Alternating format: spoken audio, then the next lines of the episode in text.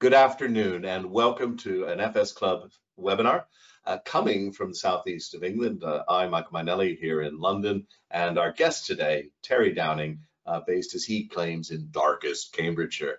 Uh, and we're here today to talk about a journey to operational resilience uh, with a particular emphasis, of course, on Tony's uh, really leading role. And he's done a lot of leading work in the field as resilience manager and head of operational resilience at Legal and General. And we'll get into that in just a moment. Now, you'll know me, I'm Michael Mainelli. I'm one of the directors of Z/Yen, and I really am delighted to be able to introduce so many of these FS Club webinars where we range widely and freely across technology, economics, and finance. And today is uh, definitely about uh, finance and technology, maybe a little bit less than usual on the economics, but we can only do so because our sponsors, as you can see listed here, allow us to range widely and freely uh, across the field. Uh, but today is uh, pretty much core territory for us and I might add on to that, uh, a teensy bit of regulation lies ahead in today's presentations. Now, the agenda for those of you who uh, are, are, regulars is, is fairly well known. Uh, many of our webinars give our presenter about 20 minutes to get their argument there, and then we're looking forward to 20 hard minutes from you uh, grilling him uh, on the things that interest you uh, and his reaction to them. Uh, I might make three quick points before we jump into the heart of the matter. Uh, yes, uh, this is uh, being recorded uh, and it will be available in approximately two working days. Uh, so sometime over the weekend when you have nothing to do, you can have a good look at this or share with friends and colleagues.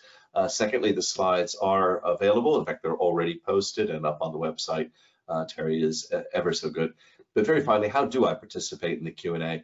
And that's you use the GoToWebinar Q&A facility uh, which is here. I'm here with you and with Terry, not on Signal or Teams or uh, email. Uh, please ask your questions via the, the Q&A facility. All of your questions, if we don't get enough time, will be going to Terry uh, with your email attached, and he can answer them uh, if he pleases. So if there's a point of connection you'd like to make, or congratulate him on a great presentation, or ask a detailed question, they will all go to Terry after we're finished. I thought I'd get that out of the way. Now, Terry uh, did in fact ask us if we would uh, have a poll uh, amongst the audience before we get going, uh, and I'm just about to launch that poll now. And it's basically uh, just to get a flavor for things, you know, in financial services. Now that Brexit is passed, do you, as a financial services professional, expect to see more or less uh, regulation?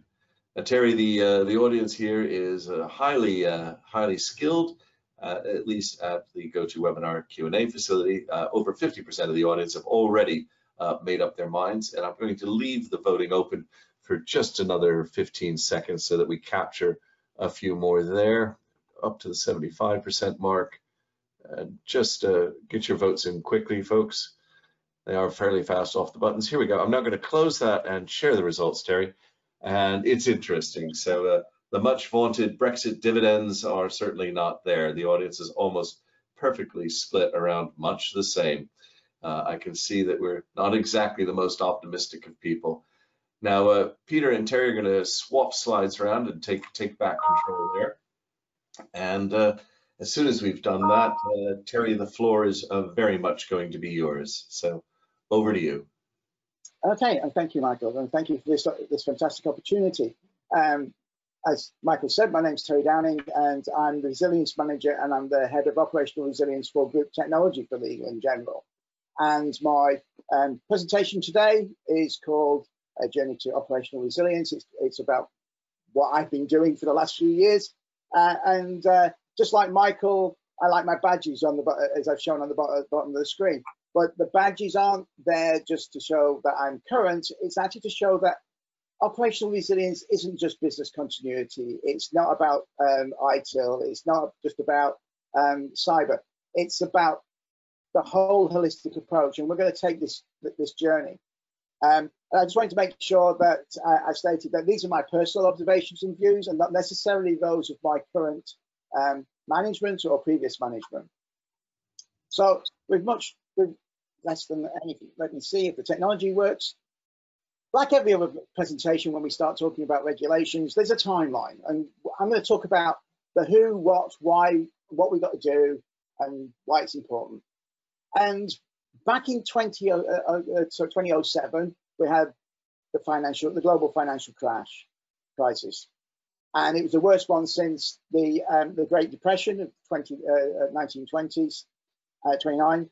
And it took another 10 years after that before Basel came around and, and, and produced their, their finalizing post-crisis reforms, and where it was identified that citizens and um, markets had lost faith in banks. And then in 2020, Basel came up with their principles for operational resilience, which is about improving the operational resilience for, for financial institutions. Our own PRA came up with the, um, the PRA rulebook. Um, there was uh, policy statements and there was um, uh, uh, supervisory statements made, and it was all about impacts, operational resilience and impacts and tolerances for important business services. And everybody's going, what is the important business service? Well, we're going to go into that. And what's coming along down the road is DORA, Digital Operational Resilience Act from the European Union, which is more focused on the technical side, although the, the, the current uh, regulations also has a technical element. This is really on the digital side of, of operational resilience for financial institutions. Where did they, they came from? Where did they come from, should I say? Well, every single financial authority has had a go at this. They've got uh, contributed it from the from the EBA, from from Basel, EBA, uh, the international boards, uh, each country's own organisations, um, the PRA that we've got here, the Prudential uh, Regulatory Authority, and the Financial Conduct Authority, and the guidelines came into came into force in back in 2019, but at the end of last month, um, the regulations came into force and people are going, oh, we've got to have it all up and running. And that's not quite what the regulations state. But these organizations have all got together and it doesn't matter where you operate. If you want to operate in these markets, even from your own market, you actually have to comply with the regulations of the areas that you're dealing with. So there's a little bit of a harmonization that needs to be done. Um, but I wanted to point out here that these have come from the, the financial authorities.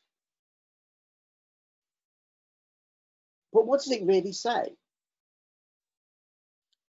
Is, I'm not going to read this out as a whole screen, but I wanted to show to you that from the EBC, and this is a high level extract that I took out that, it talks about business continuity.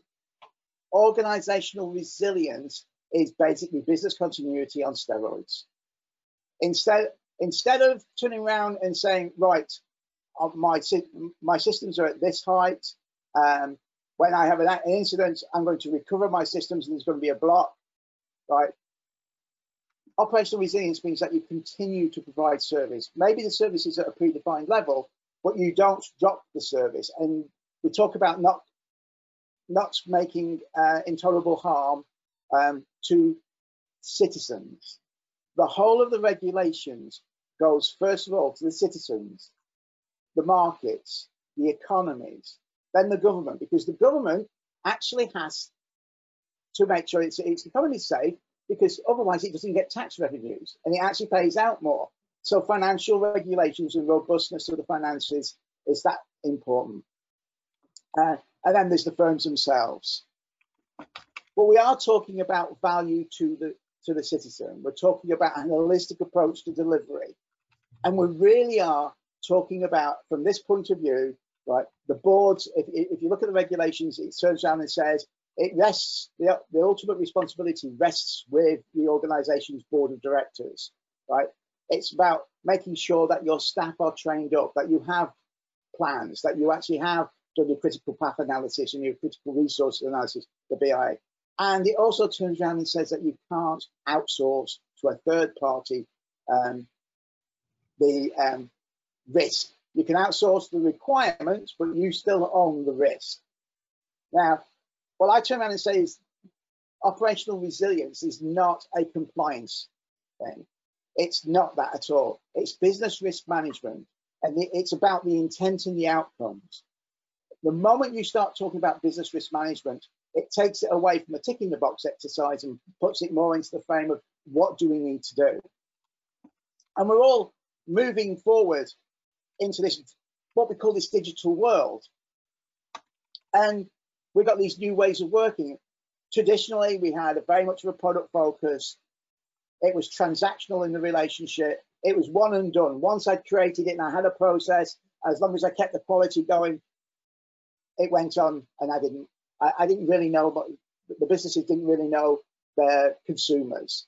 Right? And that was the, the an example of that I put on there is Microsoft Office. Microsoft Office sold off the shelf products. It was a software product, not a SaaS service as it is today. They didn't know who their customer was. They knew who was buying it, it, it from a, a bulk point of view, but they didn't know. Their business was repeatable. It was a standard quality. They had a stovepipe organizational approach, like most industries, where basically it was these different departments were delivering it. And their approach to delivery was waterfall. The problem with that traditional business model is, is, is was that it's slow to turn. There's so many moving parts and so many different organizations. And the other thing about those days is pre-internet, there was very little that we had to worry about a cyber attack. Now we're in the digital transformation age. And I have to say, it's not about the app. Not about the app at all. We're more service focused. We want to know our individual customers and partners. It's not a one and done anymore. It's tailored. We need to know the customer. And again, using Microsoft as an example, Office 365, Microsoft knows all their customers, knows a lot about them now, knows when you work, knows what uh, how much data you use, what you go surfing. It's a repeatable model. It's standard, but it's also tailored. It's still quality. Now looking at the value stream rather than an off-the-shelf product, they can be agile because they can actually move a lot quicker. Right? It's now an holistic way to deliver business. They can change their business model quite quickly, as we've seen with various areas that we're in. The problem is the other side of operational resilience and digital, sorry, the, the, the other side of being digital transformation is on the other side of the coin is operational resilience because what you what you have is that you by going digital you increase your cyber attack surfaces so we actually have to be more aware of our operational involvement involvement we have to be aware of what's being delivered to us we have to know who's delivering it we have to know what, what their commitments to and the other thing is is that whereas before it's always been the big eats the small it's not that anymore it's the quick eats the slow. Right? Digital brings that. So your operational resilience has to take this into account. Again, we're not talking about bits and bytes. We're not talking about business continuity plans. We're talking about operational resilience. Good. So what do you need to know? Well, in operational resilience, the first thing they say is you need to know identify your important business services. And the question I will ask, who's the important to? Now, I have seen organizations that have gone, oh, this is my most important business system. It's not about the business system. It's about the service that's given to the consumer, to the, to the citizen at the end. It's there. What do you deliver? What are you putting to the market? That's your important business service. It's maybe made of made up of 15 to 20 different components within your organization. But at the end of the day, it's an holistic delivery of services to your customer. Looking at it from a customer point of view and a consumer point of view, you then have to look at setting impact tolerances. Now, an impact tolerance, we're going to talk a little bit more about that in a later slide, but it's not your RTOs and your RPOs uh, recovery time objectives, recovery point objectives. This is about the impact tolerance of the consumer. How uh, before you do any harm, and we'll talk about um, harm, as I said in a later slide. The next thing you have to do, having identified your important business services and set your impact tolerances, right? You actually have to turn around and say, right, I need to map how I deliver that. What's all the components, the critical path, the critical path analysis, or your value stream in ITIL terms, you actually have to turn around and say, to deliver that service, what do I need to deliver it? And you map that all out. And that might be people, it might be systems, it might be locations, it might be computers, it might be data, it might be an external force that you're using, it might be a company that used to do just in time, now it's just in case delivery of product, right? And you map that out and you see what the critical, and then once you've got that all set, you set the impact tolerance to see whether or not you can make your master impact tolerance to your end customer and identify any vulnerabilities. And once you've mapped that out, you have to conduct lessons learned and testing it. You have to identify the prioritization. You actually have to make sure you invest in your ability to respond and recover. And again, this is where operational resilience becomes holistic because it doesn't matter whether it's a building, whether it's a transportation problem, whether it's a power problem, whether it's a cyber security problem, whether it's a public PR problem. It's all about actually conducting those risk assessments, those impact analyses, that um, exercising of what you, you're going to do. And then the other thing is, is that you must develop a communications plan. And that communications is between you and your customers, you and your partners, the regulators. And then the final thing the operational resilience asks you to do is, is actually do self-assessment. And that's an annual basis. This is marking your own homework, but there's going to be ways that they're going to actually look at you and turn around and say, excuse me, uh, we now want to do a bit, a bit more detail. So it's you've got a self-assessment, but also external. So this IBS, when we set the impact tolerance, firms identify their important business services, map to the successful delivery. They then attest their ability to withstand a severe event. Now, um, the wording is a, a plausible but severe event or incident, right? So the way I look at it, it isn't actually whether it's a thunderstorm or flood. The way I look at it, it's more about if you lost something, don't care how you've lost it, but what if you've lost that data center? What if you've lost access to that building for five days? Not how it's done. You use the scenarios of floods, pandemics as a test, an acid test for that. But you don't actually plan for that. You plan for the loss of. And you don't plan from it from a technical point of view. You plan from it from a service to your customer point of view. Not so if your data center is down for five days, how are you going to make sure you don't miss your impact, uh, breach your impact tolerances? How do you make sure you can continue to deliver what you've promised to deliver to your to your consumers? And that third part that is listed here. You've got to make sure that your test results actually identi identify any gaps. You've got to make your investment choices. But look at it as the point of view, I have lost that. Not how I've lost it. Acid test afterwards. I've had a train strike. My staff can't get in. How do I deal with that? There's been national power cuts. Um, my remote working no longer works. How do I deal with that? And then it might be a fuel shortage and a data shortage at the same time.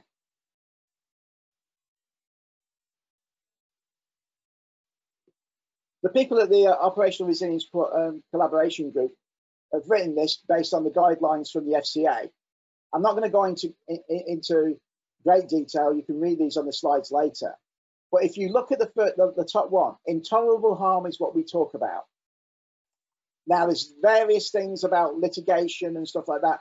But the most important thing is, is an impact causing significant distress to the end investor or consumer, right? When you look at that, that's the others don't uh, are important, but that's the one. And that's where you have to turn around and say, what do you look at? Well, you actually have to look at your vulnerable consumers, right? It's no good looking at somebody who spends 50 pound um, on lunch and saying 50 pound does, uh, 50 pound doesn't matter compared to a pensioner who 50 pound actually means the difference between whether or not they eat that week or put the lights on. So you actually have to look at it from your vulnerable customers and the FCA have actually put that information out. Um, and, I, and, there's a link on the slides for you to follow if you need to do that. Uh, there's more information here about by when. Well, it, it was, it said it's the 31st of March, 2022 and then you've got until 31st of March 2025 to do it. The, the, the financial regulator didn't expect or doesn't expect everybody to actually have it down, tied all the way down. There's going to be a development phase. There's going to be changes. There's going to be investment in systems. But what they want you to do was define those, those, those IBSs. They might be not right the first time round, but divide them, define them. Define your impact tolerances and try and map out but it didn't have to be complete for, for 2022, but it does have to be complete for 2025. So take the time. Again, there's the publication at the bottom there that you can look at. And the testing. Uh, I heard somebody turn around and say that you have to test every IBS for every scenario every year. Great if you're a um, an organization that actually makes money out of doing the testing and facilitating that. Not so good if you're the financial institution or the supplier to that financial institution who actually has to work on those tests. But the regulations stated in, in, in the policy statement, um, it actually turned around and said, and I'll read it, so our finals rules do not require testing to be undertaken at, at least every year as proposed. Instead, firms are required to scenario test when there's a material change, following improvements by the firm in response to a previous test, and in any event on a regular basis. Now, regular basis, when I was doing ISO 22301, the regular basis was once every three years, not once a year, right? So let's be practical about this. Let's focus on the IBSs. Let's focus on the consumer and let's actually make, make sure that when we do this, we do it for the right reasons and we don't actually force ourselves into a situation that's impossible for us to manage. Again, the frequency of testing slide is there for you. Right. Contingency planning. What does it mean? I turn around and uh, said, and I argued that a company only needs one exit plan for its um, third-party um, providers, right? It needs one exit plan with information for every major, um, sorry, material supplier. It needs one exit plan that's based on your um, incident response function. It doesn't need to be a, something different because if you were to lose a major supplier, right, the first thing you'll see is it's an, it's an incident. The second thing you'll turn around and do is, is you create your silver team. Your silver team will put a team of people together and you will deal with it. And the first thing you'll do is go to contract, right? And you'll turn around and say, right, I've got to bring it in house, I've got to find another supplier, right? But the only one that you have to really concern with is a stressed exit. Because if it's an unstressed exit, it's down to contract. So focus on that. Focus on the, and, and you, you can do a test exercise on it. And I'm very conscious that I'm running out of time, so I'm going to be as quick as possible. Again, my thoughts are on the slides that you can read. Oops. Uh, I'm not going to read these out, but these are my tips. These are these are my tips for operational resilience. Hopefully you'll find them useful. Um, I'm not going to go through them because I've got one minute and 28 seconds, and Michael will uh, be hitting me with the proverbial stick. But hopefully the, the information that I've shared with you, um, there's a lot more we can go into greater detail. But for a 20 minute session, I think that we've covered a, a very, very important topic in a very short period of time. And Michael, I, I would, uh, I think we've got one more question that we wanted to ask. Uh, actually, I was thinking, Terry, maybe we'll just ask that a little bit later after we've had a bit okay. of discussion. All but right. thank you for reminding me. I appreciate it. And may I congratulate you on sticking absolutely promptly to time uh, puts you well up in our favorite category. Uh, and I can tell from the number of questions I've got here from the audience, you're also up in their favorite category. Uh, folks, uh, we do have quite a large audience out there, so please do get your questions in early if you'd like me to throw them into the conversation. Um, now, just to get things going, uh, Terry, one of the things that you and I spoke about uh, when we were having a look at this in advance was uh, th this is a lot of stuff. I mean, you know, three years, you know, testing every scenario. This is big firm stuff. I mean, it's really it's what the sort of jokes that big firms go through running three-year mega projects. How true is that? Um, I think organiza organizations uh, have created um, um, new functions to deal with this, but but a couple of years ago, there wasn't many of us who would actually turn around and say we're operational resilience professionals. I know, oh, sorry, that's me. Um, my organisation that I have, we we have loads of operational resilience professionals that didn't exist before. I think that organizations are looking at the fact that they've, they've, they've got to they've got to do this and this is this is a um, must have for the business. If you don't if you don't do it you won't be in the thing i think it needs some maturity to actually to, to go forward. I think it needs to be more accountable for how how can we make this um, more cost effective for business? How can we um, work make it work for not only the large global organizations but also for the, the smaller niche financial institutions um, who don't have a, who, who have outsourced nearly everything? Like it, it's one of the beauties of digital transformation is is that you don't need a data center anymore. You don't need a, a, a large it group. The downside to that is is that you don't necessarily know what to do if your IT is not there. Yeah. Terry, I'm gonna, gonna it's, it's interesting. You, have spoken today in, in many ways about the boundaries between uh, regulation and effectively the technical firms we've become. And what I find interesting in that, of course, is a funny way, regulators are now regulating software development and deployment, which is something that is not really where they began. I've got a few questions here along similar lines. So let's start with Charlotte Binstead. Charlotte, I think, makes an excellent point here. Uh, well done, Charlotte. Um, do you think that tech complexity in financial services is an equal, if less sexy threat to cyber attacks? Uh, what I like about it is I remember back in the 80s, I worked for a firm which had a mantra, which was simplify, then automate, then integrate. In other words, don't try and automate right away. Simplify the processes and procedures first. Um, thoughts on that relationship between uh, complexity and threat and complexity in tech and finance? Um, I agree with what you said, just said, Ben, about you've got to simplify before you automate and integrate. You've got to get and dealing dealing with the financial regulations. You need to get it right for one IBS before you start. The the beauty of technology, the beauty is is that it makes things quicker and can be and less expensive to run because you don't need to have the number of people there. Um, we, we actually create other jobs for them to do, but it, it's it, it's not a manual process. The problem with that is, and it's why I said earlier about as we go through digital transformation, the flip side of that is, is that you've got an increased threat surface, attack surface. Not only have you got that, is that you've got you whereas you could shut the door in your building and stop people coming in, you can't do that at, at five o'clock. You can't do that on the internet. The converse, the converse of that is, is that um, when you do shut down the internet, right, when you shut down your, your, your presence, your competition is only one click away. So, mm. and, and it's proven from, from, from, from all business studies that I've, I've read that um, your customer only has to go away once and have a good um, experience, and it's hard to get them to come back to you. Hmm. So do we actually have a, a bigger attack surface? Yes. Do we need to be more? Um, uh,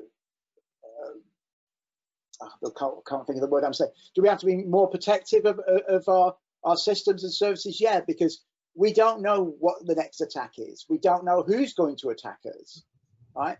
It could be an inside job.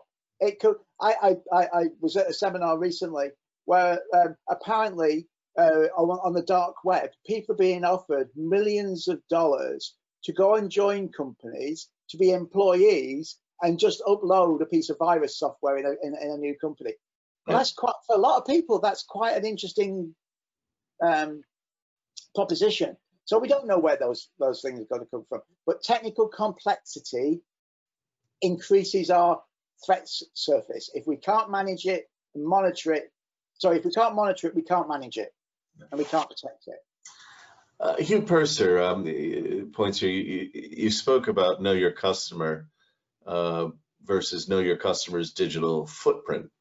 Um, now that's that's got a lot of interesting implications for you. The first is you know you might characterize know your customer as meet and greet. okay, so mm-hmm. they're live, they're living, you know, it's all quite good. But the digital footprint, there's no need to meet. Um, this is a big change in both the delivery of the service, but I would argue also in uh, violating effectively regulatory uh, risk conventions. You know, how, much effort do you need to do? But anyway, uh, your thoughts there. Do you see this as a big change in the delivery of the service, or is it more the regulator catching up with what we're doing already?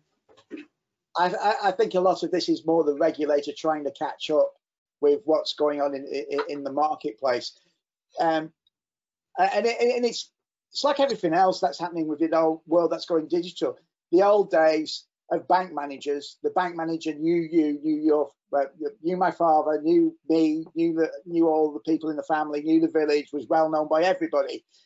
Now nobody knows their bank manager, right? But you have more services which are 24/7. You know, you can get, you can pay for something, you can transfer things, you can, you can authorize payments. Yeah, we've moved on doing does, does the the thing is now individually as consumers we may not know the person who's selling to us anymore right because we don't have a name to a face but uh, the, the, the companies that are supplying us know a hell of a lot more i mean they, they turn, turn around and say tesco's knows more about us as individuals than say um, the government knows mm. yeah so it's a swap isn't it Whereas before we knew we we knew who was provide, providing the services to us. Now we don't know so much, but they know a lot more about us. Hmm. Hmm. Um, you had a really interesting slide on impact tolerance, and I've got two questions related to that. Um, uh, coming from Elizabeth, who lives in East London, uh, and the the first question is is just in a nutshell, a quick one. But you mentioned the operational resilience collaboration group. Um, could you just describe that quickly to the audience? And I, I do mean in a nutshell. It, it's an organisation that works with um, the, the, PRA, I believe, and they published um, uh, articles on the internet. Um, and basically, they, they, they, they've created a lot of um, articles that you can actually go and get off the internet and use to help you. It's a body. Okay, that was it. But in that slide, what you did speak about was um, intolerable harm. I found that interesting. Intolerable harm uh, was an impact causing significant distress to the end investor. Now, many years ago, I uh, was uh, involved in trying to get some payments on some pre-war German bonds. And the German government decided to institute into law the idea that it, the bonds could be paid uh, out, but you anybody claiming that they wanted payment had to produce evidence of hardship. and it sounded like a good thing at the time. Uh, now, of course, in 1946, you know, hardship was a poor widow with eight children clinging to her apron strings. Mm-hmm. Uh, by the mid 60s, hardship was I can't afford my third Porsche. You know, in other words, it's all in the eye of the beholder uh, there and, and relevant things how much handle do you think the regulator has on what is distress um, to, to well, an end investor? The, link to the document there uh, on the guidance for, for, firms on fair treatment of vulnerable cu customers actually um, helps, uh, it indicates how firms should actually identify those individuals that are, are vulnerable. And the other thing is, is that the, a lot of organizations by law now actually have to have a list of their vulnerable customers and identified them. So it shouldn't be that difficult to understand that.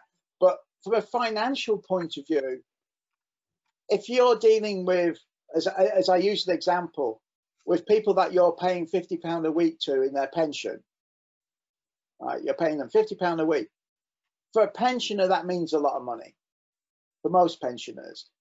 Difference between turning, especially now, turning your lights on or feeding or, or, or something of that nature but the people that you and I, right, when we go out and we spend 50 quid on a lunch or something like that, if we were to get 50 quid this week, it wouldn't make that much difference to us.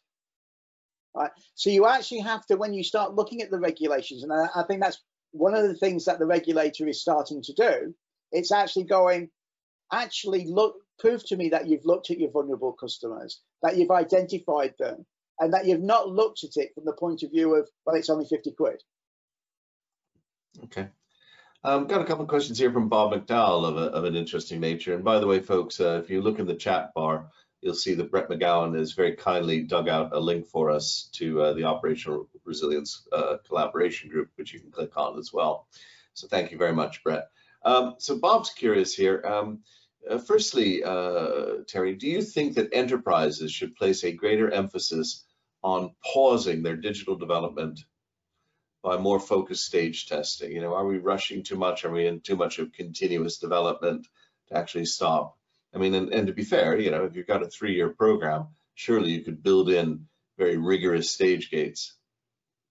I, I don't think anything should pause or stop. I think we can take a very agile approach with this, right? We've got the businesses it's running at the moment.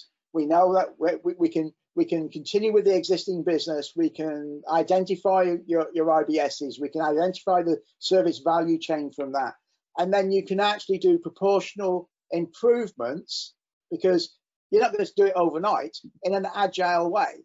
It's better to do it in small steps than uh, because if you, as I mentioned earlier, if you do it in a, in a waterfall approach, by the time you've actually made the change, it's too late. So actually identifying bite-sized chunks that you can make improvements, because the regulator, if, if my view uh, uh, in conversations, the regulator is going to turn around and say, as long as you can see improvement, that's good. It's where you're actually not making improvement, hmm. right? If you and if you take too long, if you pause it, you know how fast business works today. Somebody else will come along, right? As I said, you know, it's no longer the big eats the small; it's the fast eats the slow. So should you pause it? No. Well, funny enough, um, I think Bob is uh, pressuring this a wee bit. Uh, it's a good comment. He and to be fair to Bob, he had this at uh, 20 past, not just now. He, he continues with, do you think the technology providers are placing too much pressure on enterprises to accelerate their digital development? So kind of the contra. I, I know, you know, the swift don't get eaten, but the swift also trip and fall over and skin their knees very badly. Yeah, um, well, we, we, we've all lived through the dot com boom, which was quite a lot of uh, tripping up of, um, uh, of, of, financial models, should I say, and, and business opportunities. Yeah, I, I, think there is always going to be a drive for the next thing. I mean, the next thing at the moment is that word operational resilience if you look in the job market at the moment, there's business continuity and job uh, operational resilience, professional jobs going left, right, and centre. Right? It's the it's the it's the it's the buzzword at the moment. Technical, I think technology companies need to start actually offering solutions to the problem that's existing and not creating new problems and ignoring ignoring the things they have to deliver. Okay. Does that answer the question? Yeah, I think it does very well. It's it's that classic tension. It's a bit of one and a bit of the other, and you've got to find yeah, the sweet spot in the middle, which is fair yeah, enough. We can't stop. We can't stop commerce. Yeah. Now, uh, just before we move on to some other questions, I will ask that poll, folks. You've had a handle from Terry of 20 minutes, and uh, you've really uh, you've you've heard it there. So, having listened to Terry, you know, do you feel that yourself or your company, or I, I know there are a few consultants out there, perhaps answer uh, in your own mind on how you feel about your clients uh, do you feel yourself that you must do much more on operational resilience, a bit more, much the same, or absolutely nothing extra?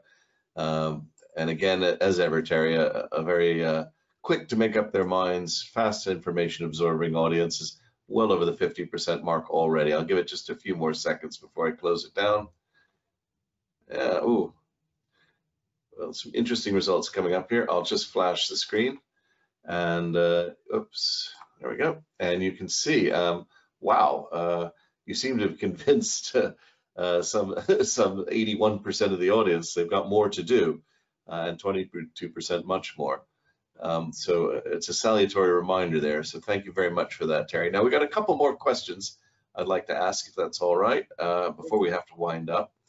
And uh, just one of the things that we're, we're finding here is is a question com coming in really, are there any tools in the market to test and stress test the business processes? Um, so any, anything you can see uh, in that regard? Um, I think there are tools that potentially could help um, set a framework up for um, identification and stress testing, but there um, it's more about actually making sure that you design the tool, the, the base tool to deliver for your business model. Right? Not, not every business model is exactly the same, different departments, different ways of delivering different product sets. So is there is there is there a, is there a tool that would I think it's a I can name it. I'm not going I'm not going to go and name products, but there is a couple out there that um, will help you. But you need to design it around your business. You need to design oh. it first before implementing it. Well, that question was from my apologies uh, from Avishak Bimal. So apologies, Avishek, and thanks for the question. So again, on tools, do you use any tools? Yeah, Excel, PowerPoint. No, yeah, um, right, yes. So okay, so yeah, know, roll your sleeves up and just get the job done. There's no magic software solution out there for you anyway. I, um, I think you can automate it. You, you, can automate a lot of it, uh, and there are some good workflow tools out there. Um, but we are in the middle of developing a um, a solution on a um, a SaaS platform at the moment. Okay. Um, and I think possibly our final question, and another good one. This is from Bruno Azinha. Uh, Bruno's asking, you know, the, hyperscalers, which we're talking about. So we're talking about outsourcing and cloud earlier. So AWS, Amazon Web Services, Azure, Google. Now they all come in with the promise of simpler uh, resilience, and almost all the challenges have been worked out from an infrastructure perspective. How true do you think this is, or how true have you found this in practice? Okay, so let's let, let, let's put this all into one cloud providers because there are so many different options and service providers and sub-service providers and yes they all are offering uh, all the major ones are offering five nines they're offering multi-region multi-country multi um, that's great right um, but they've all had outages um, there was a large organization that had a major outage, which was caused by a BGP um, change that they did themselves, which basically deleted themselves off the internet. And um, that organization not only deleted itself, but it also, because they are used for um, access to systems and access to their own buildings and their own computers, actually locked themselves out of their own buildings and their own computers. And they were out for about eight hours right? So, and, and what cloud providers do is is they turn around and say, we've got five nines. They won't tell you what their recovery time objective is if they do have a major outage, because I've been trying to find that out, and I use all the major vendors. Um, if they're out, they'll give you service credits. But what's the point of service credits? Yeah, yeah, yeah that's right? a good point you if you if you miss your if you miss your your your um, your impact tolerance that you published to the regulator, the regulator doesn't care whether you use a, a, a, a supplier A or supplier B, right? It's interesting. He doesn't care whether you're using computers or a thousand people sat in the fence. It's happened, yeah. Yeah. And just a quick question, if I may. Uh, this is also from Abhishek Mamam. I'm just squeezing in if you can do it in 20 seconds. But you've got here the scenarios, right? And then you've got the stress tests and the factors. How helpful have you found the FCA to give guidelines on, for example, what factors need to be stressed? There, there is um, a whole wealth of information out there as to as to stress testing. Good. Well, look, uh, Terry, it's been absolutely super to have you on because what I like is the, the from the coalface stuff. The answer is that no, don't get seduced. There are no tools. Be careful on the uh, on the uh, the hyperscalers. Not that they're doing the bad thing, but you know where you are. Um, I think you said at one point uh, operational resilience is business continuity on steroids, and I'm certainly going to remember that. Uh, there was another thing I, I think you know that we spoke about. What I took away from this um, was very much the idea that we we were focusing in the past really on you know business continuity and the disaster sense, but now the the focus really being pushed from the regulator is on a no distress delivery to the and then the orders shifted to as we spoke about earlier the citizen you know as a citizen being taken then the citizen as a consumer uh, and then the markets themselves, and then oh by the way, if the firm has survived, that's a good thing too. Mm-hmm. so I, I, think we're seeing a, a, an interesting shift here, and I think I've picked up from the questions here in the audience that we're seeing a financial regulatory system that's moving into somehow trying to be an IT software development security, quality assurance delivery standard. It's a really interesting change, and I'm glad that you put your finger on it.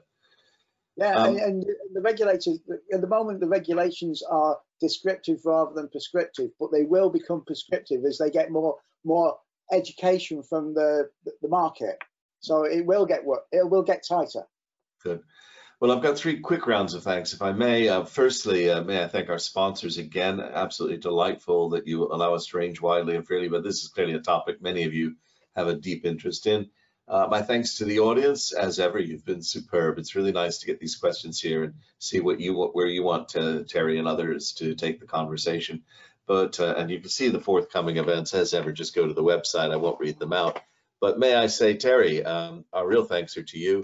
Uh, my stress test is uh, the, the challenge of trying to figure out how to give uh, many of our guests a decent round of applause. So I have here a Korean karmic clapper, as I call it, and this will have to do, I'm afraid, as a substitute for opening the floodgates, but uh, I'll be passing on uh, many thanks uh, to you uh, from the audience themselves as they've been typing them in here and really appreciate your insights as somebody out there uh, really getting the job done.